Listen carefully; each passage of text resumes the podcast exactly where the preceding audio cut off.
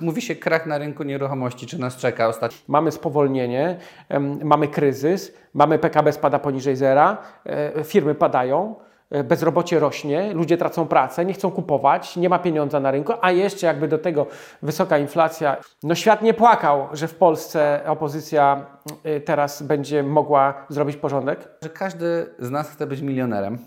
Każdy chce szybkich pieniędzy. Każdy myśli, że ktoś mu sprzeda właśnie receptę, zostanie milionerem. Że obrót nieruchomościami może sprawić, że podwajasz swój majątek co roku, wykorzystując dźwignię finansową w postaci kredytu hipotecznego. No i to sprawia, że Ci wpada co miesiąc 15, 20, 30 tysięcy. I myślę, że to jest to, nie? Bo muszą spaść, bo jest wyludnienie, że coraz mniej ludzi, że jest ten niż, że e, no nie stać nas, bo ludzie Z tym ludzie przestają się interesować, ceny przestają rosnąć, nie ma chętnych na zakup, no więc trzeba obniżać ceny, żeby ktokolwiek kupił. Jedna trzecia świata dotknięta jest problemem bańki, czyli katastralnym. Czy ktoś nie powie jednak, że ukróci tym inwestorom małym, szczególnie, że nie wiem, od, pierwsze, od drugiego mieszkania podatek progresywnie, e, ówczesna władza powiedziała, że skończy z flipowaniem, no i skończy z cesjami. Zabronili robienia cesji osobom prywatnym, a przedsiębiorcy dalej mogą. No więc ciekawy absurd. No, czy, ciekawe, jaki będzie komentarz. Ja bardzo bym chciał, żebyście napisali w komentarzach, czy to było, nie wiem, nieetyczne, czy to było e, draństwo z mojej strony. No, że jakby najważniejsze pytanie co do przyszłości jest takie, w jakiej rzeczywistości żyjemy, bo ja nie wiem. Na biznes misję zaprasza Lancerto. Moda premium dla mężczyzn i kobiet. Lancerto. Życie to podróż na własnych zasadach. Partnerem odcinka jest Hokomo, producent domów modułowych. Wejdź na hokomo.pl i wybierz swój wymarzony dom. Feed Group. Nowoczesne kamienice gwarancją przyszłości. Witam wszystkich bardzo serdecznie. Dzisiaj moim gościem Wojciech Orzechowski, przedsiębiorca, inwestor na rynku nieruchomości, deweloper. Wiem, bo czytałem wcześniej, że zbudowałeś społeczność ponad 2200 inwestorów i ostatnio założyłeś projekt pierwszyflip.pl, o którym też pewnie dzisiaj porozmawiamy, więc bardzo się cieszę, bo już od lat gdzieś obserwuję Twoje działania. Jesteś naprawdę bardzo długo na rynku, więc chyba weteran nieruchomości. No, już 9 lat chyba w tym roku stuknie, od kiedy zajmuję się edukacją w tym zakresie. A na rynku jestem w nieruchomościach od 2007 roku. Witam Cię serdecznie, witam wszystkich internautów. Myślę, że to będzie ciekawa przygoda, nie tylko z nieruchomościami. No tak, no to pierwsze pytanie takie standardowe. Twoje dzieciństwo. Czy pamiętasz, czy w dzieciństwie było coś, co odróżniało Cię od rówieśników? Y, Ja myślę, że w dzieciństwie u mnie taką najbardziej wyróżniającą się rzeczą była dosyć ciężka praca, bo rodzice zawsze myśleli o tym, po pierwsze, żeby nas wysłać na studia, żeby wysłać na studia, to żeby mieć za co wysłać. Mieszkaliśmy w takiej niedużej miejscowości, 6 tysięcy mieszkańców pod Radomiem, więc em, e, perspektywy tam nie były za wesołe. E, Rodzice e, pracowali po szkole średniej e, trochę w budżetówce, trochę e, w różnych przedsiębiorstwach, no i e, nie było tam jakichś kokosów, więc stwierdzili, że że kupią działkę i będziemy tam uprawiać e, owoce, warzywa, które będą następnie oddawane na skupi, na przykład do Hortexu. Zresztą tutaj rejon podwarszawski to też się tym charakteryzuje, tak jak Tarczyn czy Gruje, są tu bardziej owoce. No tam u nas to były truskawki, groszek, brukselka, e, agrest, porzeczka, mm, jabłoń, wiśnia, więc cała masa mm, różnego rodzaju takiego asortymentu, ale to wiązało się przede wszystkim z tym, że po szkole zamiast y, gdzieś y, wypoczywać, to my na działkę, nie? Czyli Taka niewolnicza praca dosyć. No a powiedz mi, bo właśnie dużo osób pisało przed y, wywiadem i w ogóle, że każdy z nas chce być milionerem. Każdy chce szybkich pieniędzy. Każdy myśli, że ktoś mu sprzeda właśnie receptę, zostanie milionerem. I co o tym sądzisz? Czy jest według Ciebie taka droga na skróty? O różnych e, drogach na skróty można mówić w drodze do pierwszych milionów. E, Ja bym powiedział, że są te takie mm, pseudo skróty, czyli załóżmy Forex, giełda. Chociaż niektórzy się oburzą, jak pseudo? No nie, giełda, przecież można zbić majątek. Ale ja znam ludzi tylko na palcach, którzy się dorobili na giełdzie. A w nieruchomościach mam jakby całą rzeszę ludzi, którzy tego mm, doświadczyli. Oczywiście startupy są jeszcze. no a ale ogólnie to handel i jakby przedsiębiorczość sprawia, że możesz te miliony zgarnąć, czyli albo coś dobrze sprzedajesz, albo coś dobrze produkujesz. Jeżeli idziemy w kierunku sprzedaży, e, to albo masz dobry niszowy produkt i on schodzi hurtowo i zarabiasz niewielkie pieniądze, ale na e, bardzo dużej ilości, albo masz jednostkowy produkt, który jest y, mega drogi i generuje dużą marżę. W tym przypadku na przykład nieruchomość, która kosztuje, nie wiem, 500 tysięcy, a można na nie 50 tysięcy zarobić przy dobrym obrocie. Ja obrałem tą ścieżkę e, i pod adresem najlepszastrategia.pl gdzie tam można zobaczyć mój webinar na temat y, mojej strategii inwestowania w nieruchomości, pokazuje, że obrót nieruchomościami może sprawić, że podwajasz swój majątek co roku, wykorzystując dźwignię finansową w postaci kredytu hipotecznego. E, czyli robisz kilka strzałów i na każdym strzale zarabiasz po kilkadziesiąt tysięcy i to sprawia, że ten Twój majątek dosyć mocno rośnie. Tam pod tym adresem, co wymieniłem, jest cała ścieżka, gdzie w 6 lat możesz uzbierać 2 miliony, wypracować na nieruchomościach, a potem za te 2 miliony kupujesz konkretną nieruchomość, kamieniczkę, bloczek, kilka mieszkań i one dają Ci przepływy pieniężne w postaci wpływów z czynszów przy wynajmie długoterminowym. No i to sprawia, że Ci wpada co miesiąc 15, 20, 30 tysięcy i myślę, że to jest to, nie? Ale patrząc y, y, na to, że możesz podwajać swój kapitał i w ciągu 5-6 lat zostać y, właścicielem majątku wartego 2 miliony, no to już jest chyba fajna ścieżka. Nie wiem, czy to na skróty. Znaczy, skróty są takie, że nie wszyscy tą strategię jakby zachowują do końca, tylko chcą więcej, szybciej, lepiej i faktycznie udaje im się nawet to w ciągu 4 lat zrobić. Mhm. Więc jakbym miał mówić o jakiejś strategii, jak najbardziej w nieruchomościach jest to możliwe. Nie? Mhm. A powiedz mi, w ogóle dzisiaj aktualna sytuacja w Polsce, myślisz, że nie wiem, idą lepsze czasy, czy w ogóle jak Tobie się żyje, funkcjonuje w Polsce, bo no, wszędzie słyszysz, że mówi się o kryzysie, już nie mówiąc, że mówi się o wiesz, CBDC, o pieniądzach, że jakby mówią, że klatkę na nas zaciskają, że żyje się z roku na rok coraz trudniej. Teraz też podwyżka e, minimalnej od nowego roku mówią, że zabije dużo biznesów, że w sensie biznesy upadną. Co Ty w ogóle o tym sądzisz? Jak Tobie się żyje i funkcjonuje? To znaczy, jak patrzę na nowy porządek światowy, e, i na przykład ostatnią partię rządzącą, to ja nie wiem, czy oni by się z nimi dogadali, nie? żeby można było coś takiego przepchnąć. Z jednej strony dla mnie to jest bajka, chociaż słyszy się o tym dużo, no a pieniądz cyfrowy to już jest rzeczywistość, jakby nie patrzeć. E, niemniej jednak e, no my odnajdywaliśmy się w tych czasach dot, do, dotąd, nie? w tej gospodarce. Było ciężko, były spowolnienia, są błędy e, rządzących, kierujących państwem i to wielkie, bo to i do dróg pieniądza i w związku z tym wywołana inflacja, która też się wzięła poprzez lockdowny różnego rodzaju, co było błędem, a teraz Najwyższa Izba Kontroli jakby pokazuje, że, że to, co się działo w, w tamtych czasach 2-3 lata temu, to, to, to, nie było dobre, więc mamy tą trochę gospodarkę zjechaną, mamy duże spowolnienie, my się musimy odnajdywać. Ja robię bardzo dużo transakcji, bo w tym roku mamy 140 mniej więcej transakcji fliperskich u mnie w zespole, znaczy ja robię, ale to jakby robię z pracownikami, z partnerami, więc i, I, to powoli schodzi, nie? Ktoś tam przeliczył bardzo szybko, że 20 tysięcy na takie transakcje to już jest całkiem niezły zysk roczny przy tylu transakcjach, ale ja idę w skalę. E, I y, były takie sygnały, że dotychczas rządzący próbowali utrudnić i fliperom, i przedsiębiorcom pracę, i niektórym się to w niektórych przypadkach udawało, bo przecież deweloperzy dzisiaj mają ciężej. Weszła nowa ustawa deweloperska. Mm, mamy inflację, mamy spowolnienie, wysokie stopy procentowe, które ograniczają ruch na rynku nieruchomości. E, natomiast y, jesteśmy już w nowej rzeczywistości, bo jesteśmy po wyborach. I teraz uwaga, jak rynek zareagował w ogóle, jak świat zareagował. No świat nie płakał, że w Polsce opozycja y, teraz będzie mogła zrobić porządek. Wręcz przeciwnie, nawet bym powiedział, że złotówka umocniła się w stosunku do euro, giełda skoczyła do góry. No to czy to są mm, symptomy tragedii, czy raczej tego, że idziemy w dobrym kierunku? No ja myślę, że raczej w dobrym.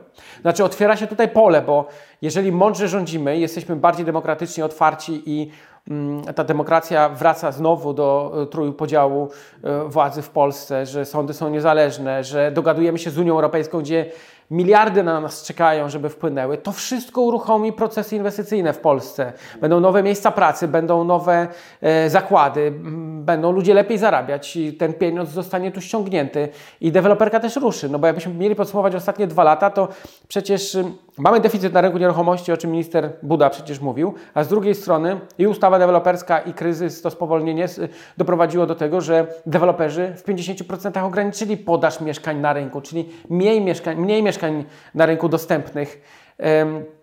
No i jeszcze te utrudnienia w postaci jakichś tam dodatkowych ograniczeń przy handlowaniu, przy cesji, przy kupowaniu więcej niż tam pięciu mieszkań, e, no to y, i jednocześnie mamy inflację na rynku nieruchomości i, nie tylko na rynku nieruchomości, bo jakby w budownictwie również, no to jakby czasy są ciężkie, ale myślę, że idziemy w dobrym kierunku i to sprawi, że, że będzie lepiej. Mhm. A powiedz mi właśnie już przy samych, jeśli chodzi o nieruchomości, to właśnie jest Obozy są dwa. Zawsze mówię, jedni teraz, że spadną, bo muszą spaść, bo jest wyludnienie, że coraz mniej ludzi, że jest ten niż, że e, no nie stać nas, bo ludzie przecież dwóje, dwóje osoby jak pracują nawet na dobrych stanowiskach, to gdzie dzisiaj kupią mieszkanie, nie wiem, w stolicy za ponad milion, jak masz rodzinę, e, a drudzy, że muszą wzrosnąć, no bo właśnie, ty mówisz, napływ, rozwój i tak dalej. I chciałem Ciebie zapytać też w ogóle, czy w, były chwile w Twojej karierze, gdzie Ty na przykład musiałeś polegać na swojej intuicji, e, mimo na przykład, że wszystkie dane wskazywały, nie wiem, coś innego, może masz jakieś anegdoty i co w ogóle o tym myślisz, o tych cenach?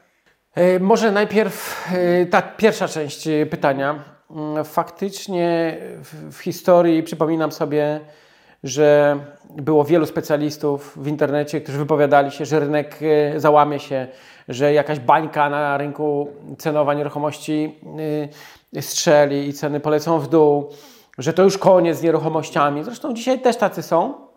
Mówi się krach na rynku nieruchomości, czy nas czeka, ostatnio nawet czytałem. Ale ci, co byli i się tak wypowiadali, już ich nie ma, gdzieś uciekli. Ja od 2018 walczę z takimi poglądami um, i ja nie widzę jako ekonomista, żebyśmy w tym kierunku szli. Ale to z trzech powodów.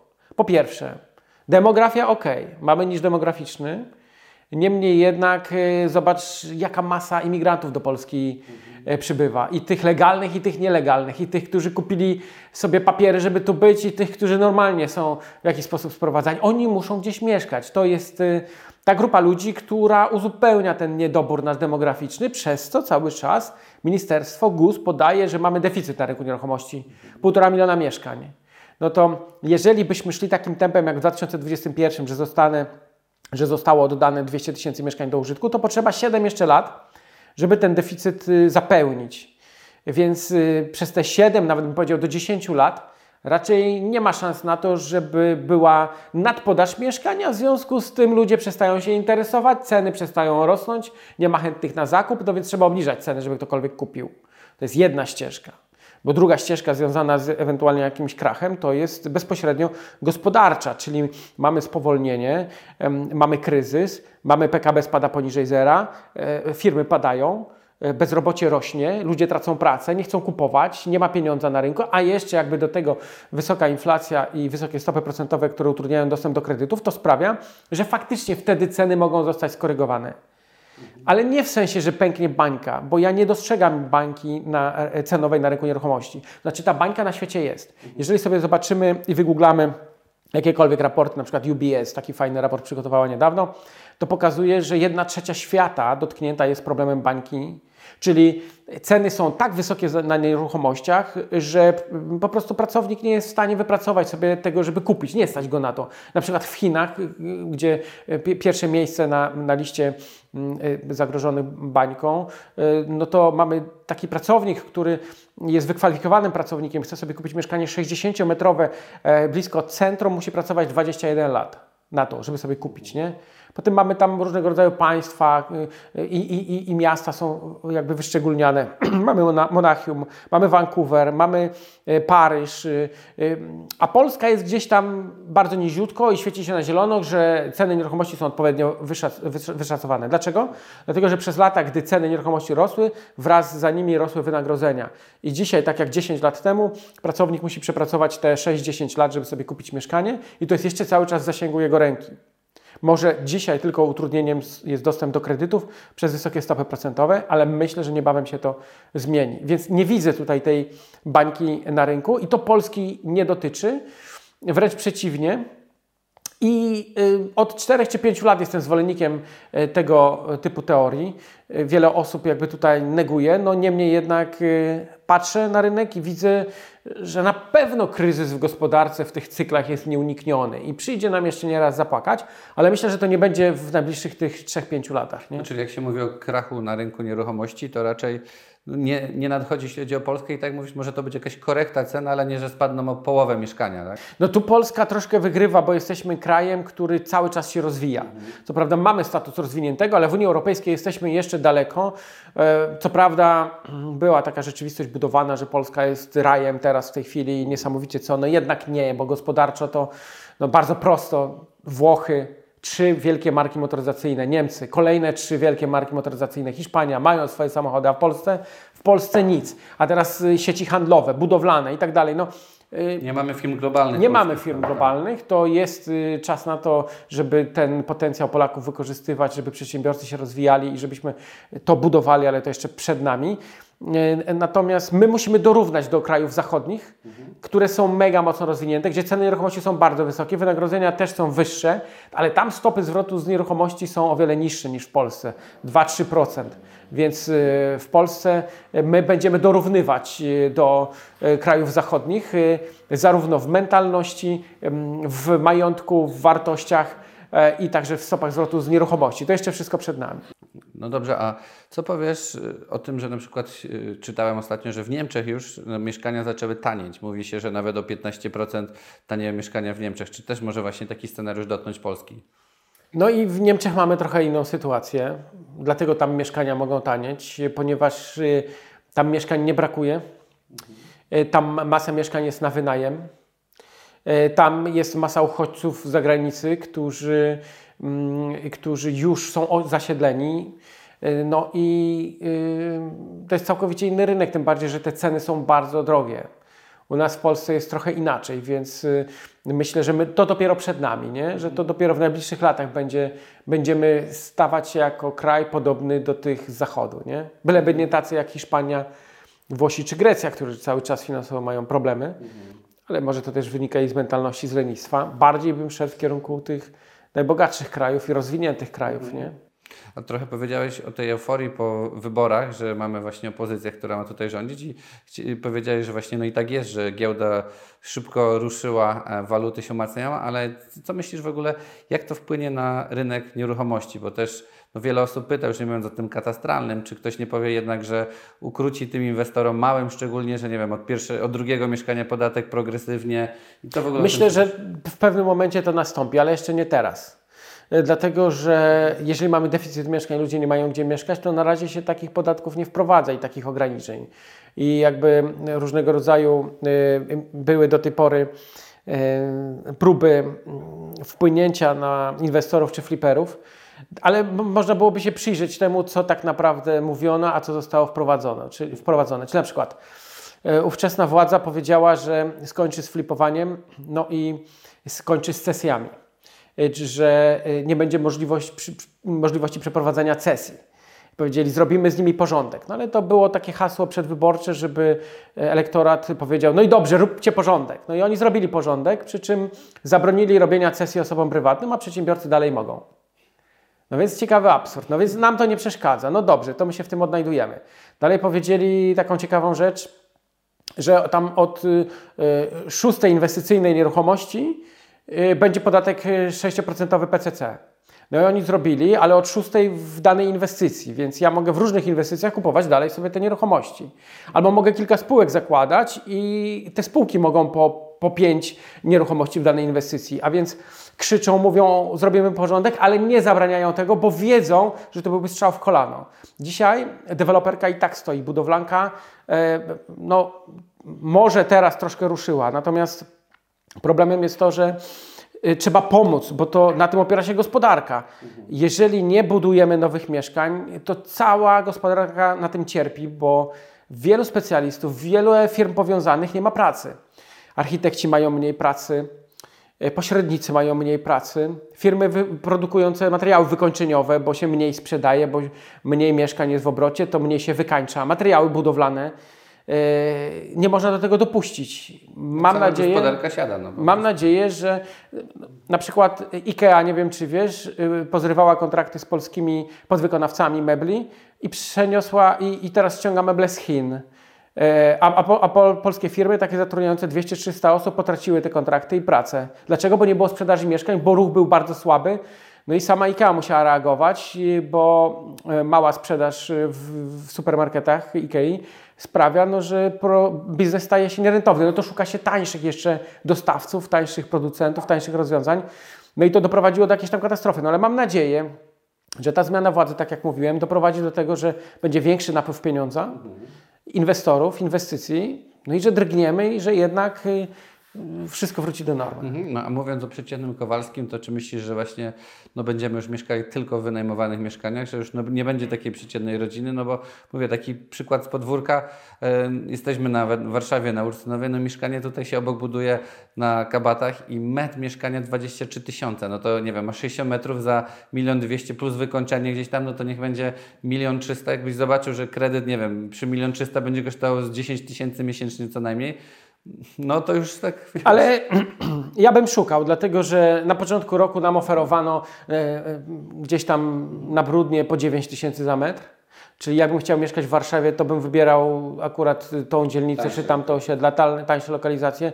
Chociaż może niektórzy powiedzą, że brudno to nie jest dla nich. No dobrze, no to być może Wilanów.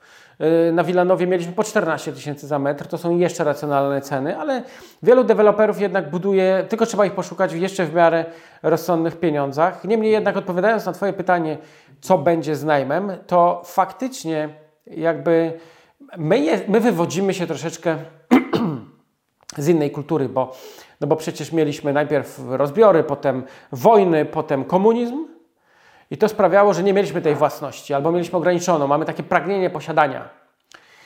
Ale już y, młodsze e, nasze społeczeństwo pokazuje, że oni wolą wynajmować, wolą, być bardziej e, mobilni, nieuzależnieni od jednego miejsca. Tym bardziej, że zakładają rodziny w coraz późniejszym wieku, a dopiero wtedy to motywuje do tego, żeby kupić coś swojego. Więc niewykluczone, że będzie coraz większa tendencja do tego, żeby wynajmować, tym bardziej, gdyby jeszcze ceny nieruchomości poszły w górę, a moim zdaniem potencjał wzrostowy jest jeszcze dwukrotny. No bo jeżeli za granicą stopy zwrotu z najmu są 2-3%, a w Polsce są 6-8%, to co by się musiało stać, żebyśmy my mieli w Polsce 2-3%? Ano stosunek zysków z czynszów do wartości nieruchomości, mm, do, do ceny zakupu i remontu musi być taki, że będzie 2-3%, czyli jeżeli wartość nieruchomości by wzrosła dwukrotnie albo nawet trzykrotnie, no to mamy ten scenariusz, do którego dochodzimy, nie? Lub czynsz musiałby spaść. Albo czynsz nie? musiałby y, spaść dwukrotnie, w co nie wierzę, no bo, no bo jeżeli mamy możliwość wynająć w Warszawie za 3-4, to co, za półtora byśmy wynajmowali, no y, nikt się na to nie zgodzi. Tym bardziej, że mamy ten deficyt na rynku nieruchomości, więc jeszcze możemy, jako inwestorzy mogą rozdawać karty, raczej przez konkurencyjność. A ta konkurencyjność dzisiaj rośnie, ponieważ na rynku mamy mniej mieszkań, mamy deficyt, mamy mniejszą podaż, mniej się buduje, mamy inflację, czyli wszystko wokół cenowo rośnie, materiały budowlane rosną, robocizna rośnie, deweloperzy podnoszą ceny przez to. A tych mieszkań jest mniej na rynku, więc konkurencja sprawia, że te ceny jeszcze bardziej są windykowane do góry, windowane do góry. No i y, mamy sytuację, że faktycznie może tak być, że niebawem, tak jak mówisz, 20, no to będzie po 30 tysięcy za metr w Warszawie i nikogo to nie zdziwi. I to sprawi, że jeżeli inwestor będzie kupował pod wynajem, no to będzie uzyskiwał 2-3%, a nie 5-6 nie? w Warszawie. Mhm. I wtedy może się trochę zacząć właśnie, wtedy spadki, bo już I wtedy. się nie opłaca I wtedy może się okazać, że y, jeżeli by się okazało, że jest nadpodaż mieszkań i mieszkania stoją, nie chcą się sprzedawać, to wtedy będziemy obniżać ceny. Mhm. A powiedz mi, co w ogóle z bankructwami, bo gdzieś też czytałem, że biedniejemy coraz bardziej jako Polacy i wszyscy chyba przez to, co się ostatnio stało przez dwa lata, to mówi się, że zbiednieliśmy o połowę, bo nawet jak pracowałeś gdzieś na etacie i zarabiałeś jakieś pieniądze w stanowiskach w korporacjach, to nie dostałeś nagle 100% więcej, a ceny wszystkich rzeczy tak de facto wzrosły i przez to, że biedniemy coraz bardziej, co Ty myślisz, czy w ogóle czeka nas jakaś taka fala bankructw? Mam na myśli, że przestaniemy spłacać kredyty, że ludzie mogą być już tak dociśnięci, że te podwyżki, e, no te wysokie stopy, one co prawda prawda maleją, ale nie wiemy też, jak się to zachowa w przestrzeni, e, no spowoduje, że no nie będziemy mogli spłacać. Tym bardziej, że dzisiaj też ludzie biorą ten kredyt 2%, który jak się kiedyś tam skończy, no to też może docisnąć jednak e, mocno tych ludzi. To znaczy ci, którzy już wzięli ten kredyt 2%, to raczej chyba tam nic nie zostanie zmienione, raczej im nagle nie podwyżą, nie zmienią im warunków. Ale mówiąc o bankructwach e, w Polsce, czy one są możliwe na dużą skalę, to na tą chwilę nie widzę tego. Szczególnie po tym, kiedy się władza zmieniła i kiedy rynki otwarły się, otworzyły się na napływ kapitału z zagranicy. Tu inwestorzy, widząc, że wracamy do normalności demokratycznej, będą chętnie inwestować, będą mniej się obawiać. Ponadto mam nadzieję, że pozyskamy kapitał e, z KPO i, i tam wiele miliardów wpłynie, żeby e, zmienić tą naszą rzeczywistość. No i to tylko wzmocni gospodarkę, a jeżeli wzmacniamy gospodarkę, to dochodzi do sytuacji, że jest, e, że jednak bogacimy się. To znaczy w cyklach jest tak, że są momenty, że jest hossa i ok, wszyscy się bogacą, potem jest spowolnienie i trochę biednieją co sprawia, że gdzieś ten jakiś umiar jest y, i średnia zachowana. Mm, to jest taki czas, że jesteśmy w tej chwili w spowolnieniu, ale myślę, że nie ma szans na jakieś masowe bankructwa, bo no bo tak, y, polityka kredytowa, która już istnieje dobre 10 lat y, od wprowadzenia dyrektyw, y, które miały zabezpieczyć nas po poprzednim kryzysie tam sprzed 14 lat, sprawiła, że banki dosyć racjonalnie patrzyły na możliwości kredytowe i spłaty kredytów przez Polaków. No bo tak jak w 2007-2008 roku mogliśmy kupować mieszkania tylko za kredyt, bez wkładu własnego, a nawet dostawaliśmy 110% wartości, pamiętam te czasy, bo sam inwestowałem, to tak teraz no, musi być ten wkład, musi być zabezpieczenie i stosunek zadłużenia Mm, y, kredytobiorcy w stosunku do jego możliwości zarobkowych też był odpowiednio liczony. Nawet w pewnym momencie było tak, że rata nie mogła zżerać więcej jak 50% wartości jego dochodów. Czyli gdy teraz raty wzrosły przez wzrost oprocentowania nawet dwukrotnie, no to on ewentualnie wypełnił tą swoją możliwość, ale jeszcze nie musi się w jakiś tam sposób zapożyczać. Po prostu rezygnuje z wycieczek, rezygnuje z gadżetów ym, i tak dalej. No, chociaż rząd tu znowu jakby poszedł z Mm, takim rozwiązaniem, że mamy przesunięcia w ratach i są takie wolne terminy od spłat. Te wakacje. Te wakacje kredytowe, które odciążyły trochę Polaków, więc mm, nie było tutaj na razie przestrzeni do tego, żeby jakieś bankructwa nastały. To raczej zapożyczymy się u sąsiadów, gdzieś tam z czegoś zrezygnujemy, a będziemy spłacać. jakby najbardziej istotnym jest to, żeby dostać ten kredyt, a potem już go jakoś spłacamy. Bankructwa byłyby wtedy faktycznie, gdyby e, stało się źle, to, czyli kryzys światowy mocny, który miałby wpływ na polską gospodarkę. Pieniądz stąd zostaje wysysany, firmy bankrutują, zaczynają się zwolnienia, mamy bezrobocie rośnie i to dopiero byłoby początkiem do tego, żeby jakaś tam korekta nastała albo jakieś masowe bankructwa Mhm. A powiedz mi, jeśli chodzi o kredyt 2%, bo też wiele osób mówi, że one się skończą od nowego roku. Czy myślisz, że to jest tylko taki chwilowy, trochę może przedwyborczy, już teraz jesteśmy po, no to ktoś powie, no ale po co? Nie? To znaczy, yy, tak, jedno to są zagrania, które są robione przez rząd oczywiście i tu masa takich zagrywek była, chociażby z pokazaniem tego, mhm. co oni ciekawego robią po to, żebyśmy się czuli lepiej i bezpieczniej. Jakby to w tym kierunku. I te dwa przykłady, co wcześniej podawałem, że my się roz, rozliczymy z fliperami, z inwestorami, my im to ukrócimy. Ukróciliśmy im, a tak naprawdę patrzymy na ustawę i okazuje się, że ukrócili, ale tak, żebyśmy mogli dalej działać. Czyli to jest kiełbasa wyborcza. Rozprawiamy się z nimi, ale dajemy i tak możliwość, bo jakby oni zablokowali możliwość działania w budowlance, w deweloperce nam, inwestorom, no to by deweloperzy popadali, po prostu nie mogliby sprzedawać nic. Teraz nawet opozycja się mówi, że miała też wszystkie plany na realizację i już dzień po mówi, że tego się nie da, tego się nie da, nie zrobimy no rzeczy, nie? Więc to jest takie rzeczywiście, że bardzo dużo obiecują przed wyborami, a rzeczywistość później jest jaka jest. Nie, nie wiem, czy dostajesz te komunikaty RCB, czy tam jak one się nazywają, SMS-y o tym, że tam, nie wiem, tornado się zbliża do Polski, tak. nie? Grady. W kwietniu, to możecie sobie zobaczyć, były takie komunikaty, że e, proszę uważać, bo na drogach możecie zobaczyć ćwiczenia służb antyterrorystycznych, mogą być pościgi, mogą być jakieś tam aresztowania. Yy, ale uprzedzamy, że to jest wszystko ćwiczenia. Po co? Żeby pokazać, a ćwiczą, a okej, nie, coś się dzieje. A z drugiej strony ktoś nie odczytał tego komunikatu, to widzi, o, zgarniają kogoś, o, rany, tu się rozprawiają. No i oni mówią, ujęliśmy kolejną szajkę, tu robimy, tu zablokowaliśmy. Wiele z tego było na pokaz.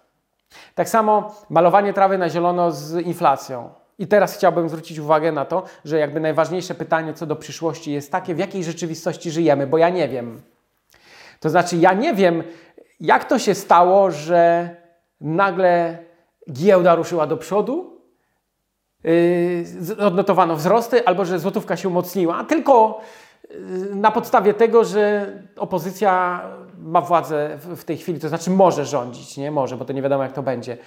Yy, jakie mechanizmy tym sterują? Kto za tym siedzi? Jakie siły sprawiły, że to się tak odbiło, a nie inaczej? Dla mnie to jest, to jest, yy, to jest dla, jako dla ekonomisty Y, logicznie sprzeczne. To znaczy, ja wiem, jak mechanizm i gospodarka działa, niemniej jednak przecież ktoś musi wyrazić za tym y, jakąś chęć, ktoś musi podjąć decyzję, ktoś musi zaingerować, że ta giełda e, skacze i ktoś musi podjąć tą decyzję, taką, a nie inną. I to grupa ludzi, albo, albo nie wiem, albo może jednostkowa osoba.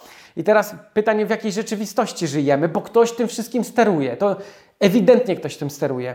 No bo mm, zobacz, y, mm, przecież na początku roku wszyscy ekonomiści mówili, że inflacja się utrzyma do 2024, że może jednocyfrową inflację zobaczymy w 2024 i że może w połowie 2024 będzie obniżka stóp procentowych. A rząd co zrobił? Wysłał Glapińskiego, Glapiński wyszedł, tam coś pobełkotał i ogólnie wyszedł komunikat, że Rada Polityki Pieniężnej dostała nową projekcję no, w ogóle całej tej matematyki finansowo-gospodarczej. Jak to się będzie zachowywać, czyli inflacja i sugestie co do stóp procentowych. I teraz pytanie, skąd Rada Polityki Pieniężnej dostała tą projekcję? Niektórzy mówią, że mm, w PiSie była masa mądrych ludzi, nie? Chociaż ja jak patrzę, to z ekonomicznego punktu widzenia, mm, no to mm, bardzo głupie zagrywki niektóre były. Ale ci mądrzy ludzie pracując dla nich, no, no, po prostu pracowali, wypracowywali pewne y, y, mechanizmy wpływu na gospodarkę, żeby osiągnąć to co, to, co osiągnęli. To znaczy, oni osiągnęli albo nie, bo tak. Były wprowadzane różnego rodzaju pakiety pomocowe, antykryzysowe, tarcze też covidowe, które wzmacniały polską gospodarkę. Być może tak, być może nie, być może tylko na papierku to był efekt, mm, ale też oni no trochę wydaje mi się tą trawę malowali na zielono przed wyborami, żeby pokazać. No bo jeżeli ekonomiści mówią tak, niezależni, specjaliści bankowi, no ale to wychodzi yy, Glapiński i mówi jest dobrze, w ogóle Kaczyński mówi w ogóle takiej gospodarki jak w Polsce to nie ma na całym świecie. No i mówią, patrzcie, inflacja spada, nie? W styczniu była tam pod 18%, a tu mamy już jednocyfrową. Obniżamy stopy procentowe. Dla mnie to było jasne, że tak zrobią. Bo jak ja bym rządził i chciał wygrać za wszelką cenę i zostać przy korycie, to bym tak zrobił. Ale jakby to nie jest dobre dla gospodarki. Bo teraz dopiero, listopad, grudzień, zobaczymy w jakiej rzeczywistości żyjemy. Czyli GUS poda prawdziwe wyniki inflacji i dopiero będzie e, e, ta, ta prawda, nie? I teraz, jeżeli faktycznie oni zbili przez różne pakiety pomocowe albo przez, nie wiem, chociażby blokadę cen prądu, czy gazu dla niektórych sektorów gospodarki i to sprawiło, że inflacja stanęła, no to super szacun, udało im się, nie? Mieli wspaniałych doradców, którzy to zrobili, ale jak się okaże, że to był bełkot i ta inflacja mamy, nie wiem, 14-15%, a oni obniżyli stopy procentowe tylko dla pokazu, no to jest idiotyzm i działanie na nie, niekorzyść gospodarki. Ja tylko to mówię i krytykuję jako ekonomista, bo ja sam nie wiem, w jakiej rzeczywistości żyję i kto tym wszystkim steruje. I czy się w ogóle dowiemy, jaka ona I jest. czy się dowiemy, ale ja muszę się odnaleźć. I teraz ja jako specjalista muszę się w tym odnaleźć, bo jak wspominałeś, mam społeczność 2000 inwestorów, absolwentów moich warsztatów. Oni patrzą na mnie i dotychczas nie zawiedli się. Od 2014 roku na moim kanale YouTube, gdzie oczywiście społeczność jest o wiele mniejsza, bo dedykowana tylko pod flipy, pod inwestycje mieszkaniowe, to, co mówiłem, się realizowało. I gdyby mnie rozliczyć, to właściwie nie ma takiego słowa, które padło podczas lockdownów, przed lockdownami w 2019, które by się nie sprawdziły. I teraz trzeba mądrze do tego podejść. A ja dzisiaj mówię, że nie wiem, jaka jest rzeczywistość. Poczekajmy, zobaczymy, jakie są wyniki w gospodarce, a potem będziemy określać, czy jesteśmy yy, z ręką w nocniku, czy jednak idziemy w dobrym kierunku. Niemniej, Myślę, że te mechanizmy, które zadziałały po wyborach, to już nie były związane z ówczesną partią, czyli mm, jest to świat, który mówi na nas: OK, wróćcie do normy, zacznijcie normalnie rządzić w kraju, zacznijcie współpracować z Unią Europejską, a my damy Wam kapitał, a my będziemy Was wspierać. No bo jeżeli na przykład tyle państw, tyle mocarstw wspiera Ukrainę militarnie, to dlaczego by nas nie mieli wesprzeć yy, gospodarczo, gdzie oni tu czują interes? Yy, ja tam przecież każdy wie, że jak jest wojna, to jest interes, nie? A co dopiero yy, kraj, który rozwija się i który jest stabilny gospodarczo i stabilny gospodarczo i, i pod względem mm, prawnym. Więc ja mam nadzieję, że jednak się wzmocnimy. więc mimo wszystko tutaj No tak mówisz, dużo przyjechało ludzi z pieniędzmi jednak ze wschodu, którzy uciekli, więc dla, no jest biznes, jest, jest na kim robić pieniądze, nie? Ale biorąc to pod uwagę, tym bardziej, że robimy tyle inwestycji, ja też e, skupiłem się na nowym projekcie, o którym wspominałeś, pierwszy Właśnie Flip.pl. chcieliśmy zapytać. E, To jest y, projekt, który ma uczyć, edukować. Wiele osób pyta, Orzechowski, a, a po co ty szkolisz, po co ty edukujesz? Znaczy, jedno to jest faktycznie moja pasja i gdy zaczynałem w 2014, ja już byłem wolny finansowo, nawet wtedy mieszkaliśmy we Włoszech i, i nie pracowaliśmy.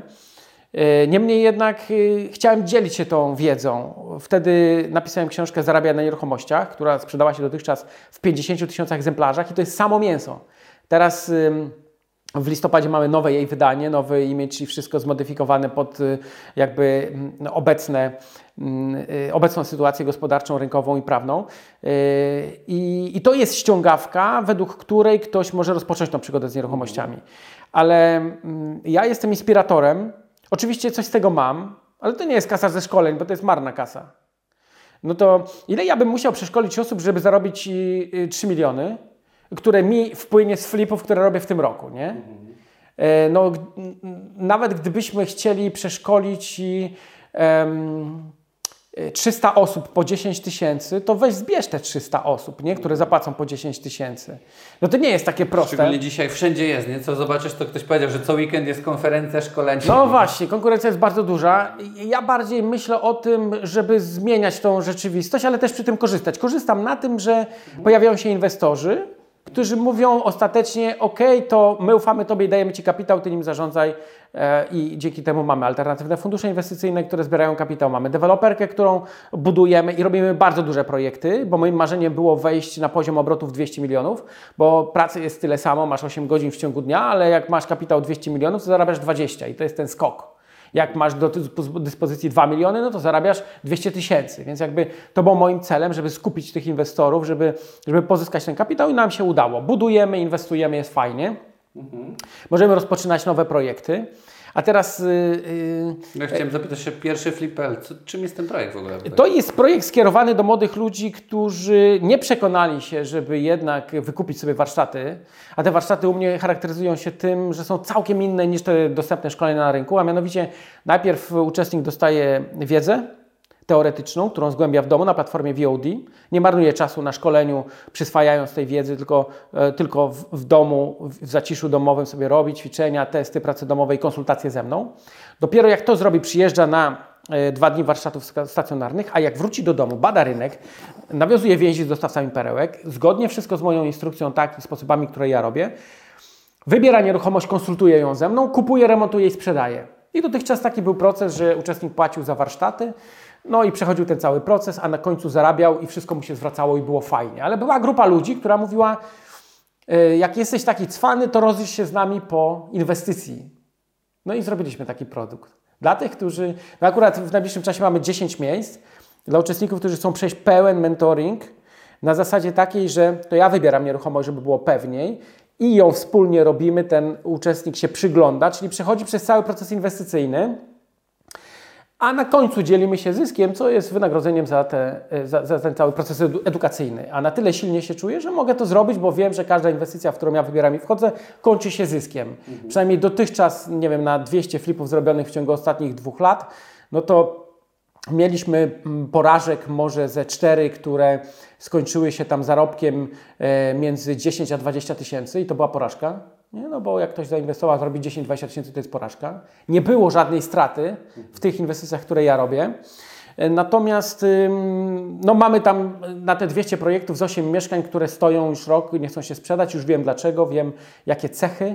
Niemniej jednak jak się sprzedadzą, to jest zysk do podziału mniej więcej 100 tysięcy, więc inwestorzy też są zadowoleni. To są takie jakby najmniej przychylne scenariusze, ale zazwyczaj to był zysk między 70 a 150 tysięcy do podziału.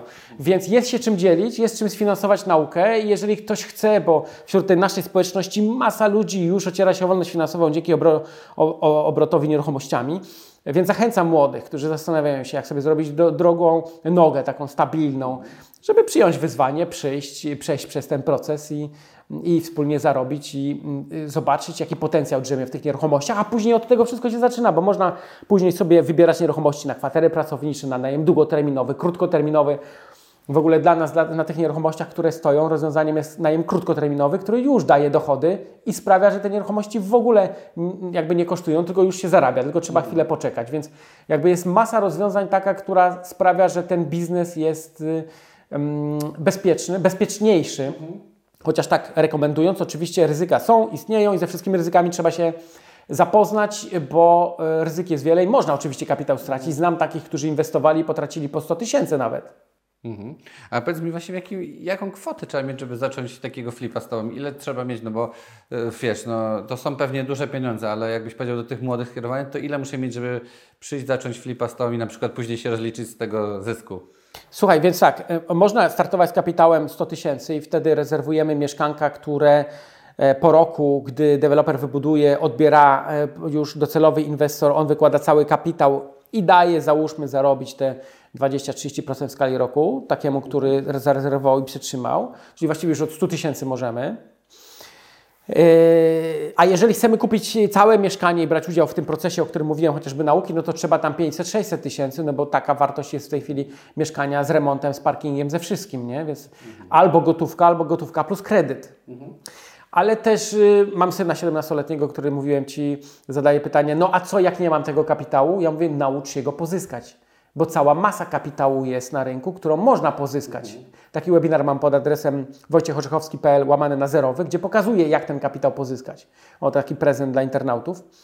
On mówi, no dobrze, a jakbym nie mógł tego pozyskać kapitału, no to słuchaj, to możesz przeszkolić się i zostać tym pośrednikiem albo sorcerem. Ostatnio w wakacje miałem em, y, Marcina, z, Tomka, przepraszam, Tomka z Białego Stoku, który zaczął badać rynek i trafił na dewelopera, y, który buduje w Łodzi z Białego Stoku i y, załatwił kontrakt na przejęcie 12 mieszkań po rewelacyjnych cenach.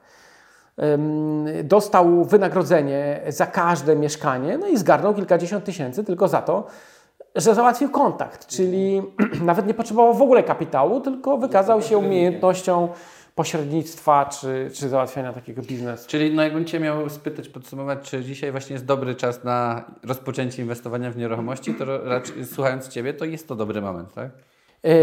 Gdy patrzę wstecz, zawsze sobie pluję w brodę, że nie kupiłem więcej mieszkań. Tak było w 2019, w 2020. A teraz pytanie do Was. Gdybyście wiedzieli, że te ceny tak poszybują dzisiaj do góry, to czy rok temu kupilibyście więcej mieszkań? I gdy zadaję to pytanie na różnego rodzaju konferencjach, wszyscy mówią tak. A przecież wystarczyło być przy mnie, słuchać, rozmawiać o tym i, ana, i oczywiście logicznie interpretować, no bo są, tak jak mówisz, osoby, które wyjdą i powiedzą, rynek się zawali, bo jest bańka na rynku nieruchomości, albo że niż demograficzny, nie? Wyludniamy się. Ale z drugiej strony, jak posłuchałeś tych argumentów, o których mówiłem, to jednak ten niż demograficzny jest zapełniany imigrantami i, i będzie cały czas deficyt na rynku nieruchomości. Z drugiej strony nie ma bańki, bo, yy, bo proporcja zarobków do cen jest całkowicie inna niż w innych krajach i raporty pokazują, czyli patrzymy czarno na białym. No i ktoś mówi, a okej, faktycznie, to, to są bzdury. No ale to dlaczego wszyscy mówią, że jest bańka? No bo jeżeli jedna trzecia świata trąbi, że jest bańka, a u nas ceny poszły w górę, to wszyscy myślą, że u nas też jest bańka. A gdy się przyjrzymy, okazuje się, że tej bańki nie ma. To są naturalne procesy gospodarcze, które wynikają z różnych czynników, chociażby z inflacji, z sytuacji, w jakim cyklu koniunkturalnym jesteśmy, z tego, jakie mamy teraz stopy procentowe. Wszystko to ma wpływ oczywiście na całość gospodarki. Ale gdybym miał patrzeć w przód dzisiaj i ocenić szanse na rynku nieruchomości, to tak, tak jak wspomniałem, przez najbliższe 7 lat jeszcze będą ceny rosły. Może urosną szybciej, może wolniej, ale potencjał jest wzrostu dwukrotnego. Więc ci, którzy dzisiaj kupują, na pewno zarobią, e, nastawiając się na długi termin. A ci, którzy mm, e, chcą flipować, to w ogóle nie patrzą na to, bo to jest krótkotrwała czynność, która polega na tym, że wchodzimy między kupującego i sprzedającego. Czyli dopóki będzie kupujący i sprzedający, to my możemy nasz proces zastosować. Czyli ktoś, kto nie umie sprzedać albo nie może sprzedać z różnych względów. Mieliśmy ostatnio takiego człowieka, który sprzedawał nam mieszkanie, już po prostu prosił, żebyśmy tylko wzięli, bo miał wcześniej trzech klientów i każdy z nich nie dostał kredytu, opóźniając proces sprzedaży o 6-7 miesięcy. Więc jak my przyszliśmy z gotówką, powiedział: Proszę was, tylko weźcie to, ja po prostu chcę mieć to z głowy. No i oczywiście, zaraz się hejt e, posypie, że to wykorzystywanie człowieka albo tam nie wiadomo co. Nie. To jest po prostu handel. Kto, komuś zrobiliśmy przysługę. Ktoś nie mógł sprzedać, a my przyszliśmy, kupiliśmy taniej. To nie jest Klient wykorzystywanie. zgodził na to. To jest jakby transakcja cenowa każdego produktu na każdym rynku jest wtedy, kiedy strona kupująca i sprzedająca dogadają się między sobą, pod warunkiem, że ta druga nie ma przystawionego pistoletu do głowy. No ale tu nie ma czegoś takiego. Możesz dalej wystawiać na oto dom i czekać, aż ktoś przyjdzie i... Ale ten już był zniechęcony i dlatego e, przejęliśmy e, tą nieruchomość. A masz jakieś takie sytuacje właśnie z Twojego życia zawodowego, co mógłbyś powiedzieć? Jakieś takie, nie wiem, czy to anegdoty, albo coś, co albo Cię rozśmieszyło, albo zabolało? Nie wiem, sytuacje z życia u Ciebie. Ja myślę, że te wszystkie negocjacje są bardzo fajne, no bo ty przychodzisz jako inwestor, możesz powiedzieć, że jesteś inwestorem, że z chęcią przejmiesz to mieszkanie i wiesz, i zaczynasz się w jakiś sposób bawić tym, bo jeżeli się bawisz, nie masz stresu. I nie wiążesz się emocjonalnie z daną transakcją. To znaczy stawiasz sobie pewien próg. To bardzo, to ja kiedyś działałem w sprzedaży produktów inwestycyjnych y, i funduszy inwestycyjnych i, i tam mm, akurat jeśli chodzi o mm, sprzedaż, to powstają różnego rodzaju katedry przecież na uczelniach, które e, pokazują jak, mm, jak sprzedawać, jak handlować i tak dalej. I, i była taka, mm, taki proces ułożonej sprzedaży dla handlowca, który e, pokazywał, że jak masz bardzo dobry produkt i masz dobrze przygotowaną ofertę, to tylko trzeba liczby klientów odpowiedniej i statystyka robi sprzedaż. A Twoim zadaniem jest tylko chodzić i prezentować.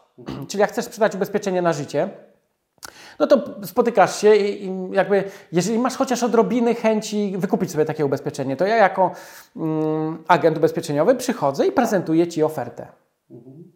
I Ty potem mówisz tak albo nie. Jak powiesz nie, to w tym podręczniku było napisane, mówisz ok, dziękuję, następny proszę. I podchodzisz do drugiego. Jeżeli w ciągu dnia będziesz miał 6 takich prezentacji, to w ciągu dwóch dni zrobisz 12, a na 12 prezentacji już jeden ci powie, dobra, ok, biorę. Z różnych przyczyn. Bo będzie bardziej miękki, bo będzie bardziej podatny na ciebie, bo bardziej go przekonasz, bo może będzie miał większą potrzebę. Statystyka rodzi klienta. Im więcej czynności podejmiesz, tym większa szansa, że coś sprzedasz. I tutaj tak samo, ja jak kupuję nieruchomości, chodzę i składam oferty. Jedna oferta, druga, trzecia, dziesiąta, czasami pięćdziesiąta. I się uśmiecham, nawiązuję relacje i jest ktoś, kto ma potrzebę, ktoś, kto ma przymus, ktoś, kto chce sprzedać i on mi sprzedaje na moich warunkach. Ostatnio trafiłem na sprzedaż takiej kamienicy, gdzie sprzedającemu widać było, że no, nie zależy na poszukiwaniu klientów. Był pośrednik, ja przyjechałem, a, e, i on bardzo chciał, żebym kupił tą nieruchomość, a ja powiedziałem, e, tam cena startowa była 900 tysięcy, ja powiedziałem, że 570 y, i wtedy biorę, nie ma problemu, nie? Jeszcze pośrednikowi mm, trzeba było zapewnić dobrą prowizję. E, No i doszło do negocjacji.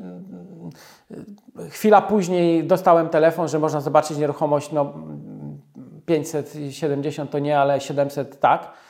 No, pojechałem tam, no i po wyjściu powiedziałem, no nie no, 570. No ostatecznie stanął na 600. Ale to jest zabawa, nie? I okazuje się, że chodzisz i prezentujesz. Każdy ma wolną wolę, może sprzedawać komu chce, a jednak on y, dzwoni do ciebie i mówi: Dobra, okej, niech będzie to 600 tysięcy, nie? Dogadajmy się na 600 tysięcy. No i bach i kupujemy. No i z czego to wynika? Z tego, że kogoś przycisnąłem, czy no z czego? Nie, no mam wolny kapitał, mogę zainwestować, widzę ryzyka, widzę ile trzeba zrobić przy tej nieruchomości. To jest mój zaangażowany kapitał, chcę, żeby ten kapitał pracował. My się rozumiemy na rynku i dochodzi do transakcji. Tylko kwestia ciężkiej, intensywnej pracy, która sprawi, że znajdziemy odpowiedniego klienta. Mhm. To bardzo jak Cię słucham, no to naprawdę się chce wyjść i zacząć inwestować w nieruchomości. Myślę, że to jest fajnie, że no, da się dzisiaj zarobić, da się mądrze zabezpieczać, bo to też dużo osób mówi, że no, te nieruchomości dają zabezpieczenie i taką swobodę później funkcjonowania na rynku, nie? No bo pracę stracisz, inne rzeczy możesz potracić, a jednak zawsze jak jest nieruchomość, to ona jest, nie? I zawsze możesz ją sprzedać i jeszcze mieć pieniądze z najmu, więc to... Taka humorystyczna sytuacja. Kiedyś przed laty kupiłem taką kamieniczkę w, Byd- w Bydgoszczy, którą do dzisiaj mamy. Tam jest y, 70 miejsc noclegowych. Przerabiamy je teraz na najem krótkoterminowy, bo widać, że kwatery pracownicze zaczynają kuleć, więc staramy się rozwiązywać i ten najem krótkoterminowy całkiem nieźle funkcjonuje. I pamiętam, jak kupowałem tą nieruchomość, sprzedająca miała problem ze sprzedażą, bo chyba ponad rok kręciłem się przy tej nieruchomości. Właściwie to ta nieruchomość kręciła się przy mnie. I to jest jedno z takich powiedzeń moich, nie? Można powiedzieć powiedzenie Orzechowskiego. Spraw, żeby nieruchomość szukała Ciebie, a nie Ty nieruchomości. Czyli siejesz i mówisz, że z chęcią coś kupisz i napływają Ci oferty. I ta kamienica do mnie wracała przez rok. I ona też była najpierw 4 miliony, potem 3 miliony, potem 2 miliony tam 200. Ostatecznie stanęło na 2 miliony 100. Ale wszystko było robione przez pośrednika, a ja sprzedającego nie widziałem. I w pewnym momencie pojechaliśmy zrobić tą transakcję w tej Bydgoszczy, umówiliśmy notariusza, ale umówiliśmy się na śniadanie przed notariuszem. I na tym śniadaniu poznałem dopiero sprzedających, no i pytam się ostatecznie, no to jaką cenę Państwo proponują? Przecież ja nie muszę kupić tej nieruchomości. Mogę zapytać. Przecież nic mnie to nie kosztuje. To też gdzieś ten materiał był opublikowany, potem hejt poszedł, że y, bardzo brzydko postąpiłem ze sprzedającą. Nie wiem, przecież ja nie muszę kupić tej nieruchomości, ja kupuję na swoich warunkach. Ja jadąc tam, wiedziałem, że jest mówiony notariusz, ale pomyślałem sobie, jak nie urwę jeszcze 50 tysięcy, to nie kupię, bo jest ryzyko, jest y, nieruchomość, która wymaga remontu, jest y, dużo okoliczności, która sprawia, że mam wątpliwości. Ale te 50 tysięcy by jeszcze y, dało radę, chociaż sprzedająca myśląc, że już jest mówiony notariusz, no to myślała, że już jest pewnik. A ja na śniadaniu mówię, proszę Państwa, to ponegocjujmy. Oni mówią, ale jak? Przecież już jest cena wynegocjowana. Ja mówię, proszę Państwa, my nie rozmawialiśmy na ten temat, pośrednik coś przedstawił. Ja powiedziałem, ok, powiedziałem, że chcę y, mm, kupić tą nieruchomość. Wiem, że notariusz jest umówiony, ale dogadajmy cenę, bo my jeszcze nie rozmawialiśmy o cenie. Oni byli bardzo mocno zdziwieni. Ja miałem luz, bo mogłem kupić, ale nie musiałem i widziałem ryzyka związane z tym. I zaproponowałem 2 miliony, czyli jeszcze 100 tysięcy taniej. No i rozpoczęła się taka gorączkowa wymiana zdań, bo czas upływał, zostało 30 minut do aktu notarialnego, a ja mówię, no jeżeli Państwo mi nie zejdą, to ja nie jestem przekonany, pomimo, że pośrednik umówił do no, tego notariusza, to ja po prostu myślę, że te 2 miliony byłoby ok. No i doszło do negocjacji, oczywiście rozmów i ostatecznie mówię, proszę Państwa, i mówię do tej pani, że która kupowała, ona miała partnera, mm, y, y, który był mm, y, Niemcem z pochodzenia i nie, nie rozumiał po polsku, ona mu tam tłumaczyła. Ja trochę niemiecki rozumiałem, więc też słyszałem, o czym oni mówią. Niemniej jednak moja propozycja, dobrze, to niech to będzie chociaż to 50 tysięcy. Bardzo proszę. Jest całkowicie inny przekaz, nie? Gdybym ja Cię poprosił, to się zgodzisz? Znaczy, bardzo często wielu negocjatorów, nie przychodzi im do głowy wielu negocjatorom, żeby powiedzieć proszę, albo nie wiem, no zróbmy to już bydgoskim targiem. Zróbmy to 50 tysięcy taniej i jeszcze ja postawię śniadanie. No i ona zgodziła się, nie? Jakoś tak urzekłem. Znaczy, tym sposobem jeszcze 50 tysięcy zarobiłem. Piechotą nie chodzi. Znaczy, ciekawe jaki będzie komentarz. Ja bardzo bym chciał, żebyście napisali w komentarzach, czy to było, nie wiem, nieetyczne, czy to było e, draństwo z mojej strony. No, przepraszam, zarabiam na obrocie nieruchomościami. Mogę kupić, nie muszę. E, Mogę stosować różne triki negocjacyjne. Zresztą zobacz w Wikipedii, jak sobie wpiszesz blef w negocjacjach, to podobno to nie jest kłamstwo w ogóle, nie? Em, A w negocja- negocjacjach bierzecie udział na co dzień. Syn cię do czegoś przekonuje, żona cię przekonuje, mówi całą prawdę albo nie, może ściemnia. Yy, Tutaj tak samo, no to jest biznes.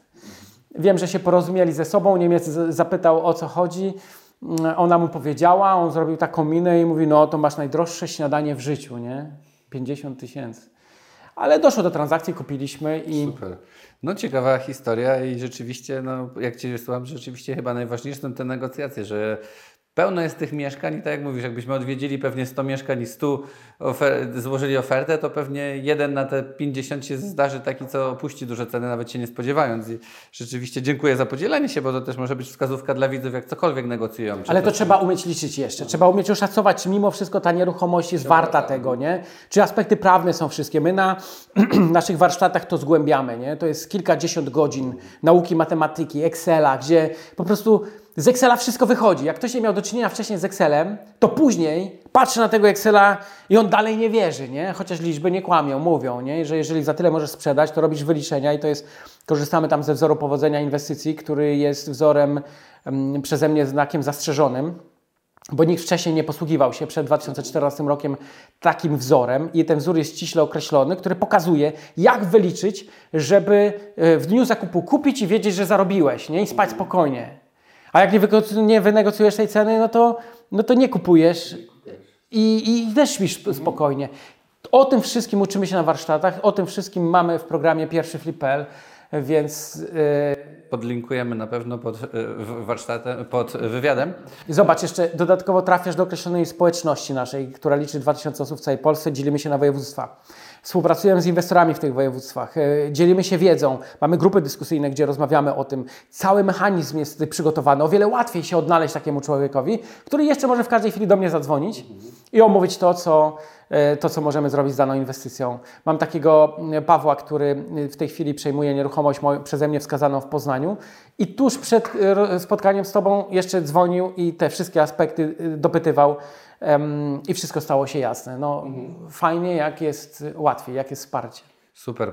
Prawie kończąc, powiedz mi, bo bardzo dziękuję Ci za merytoryczne, no naprawdę samo mięso, jak powiedziałeś na starcie, że Twoja książka to samo mięso, wywiad też to jest samo mięso i to zupełnie e, subiektywnie patrząc z boku.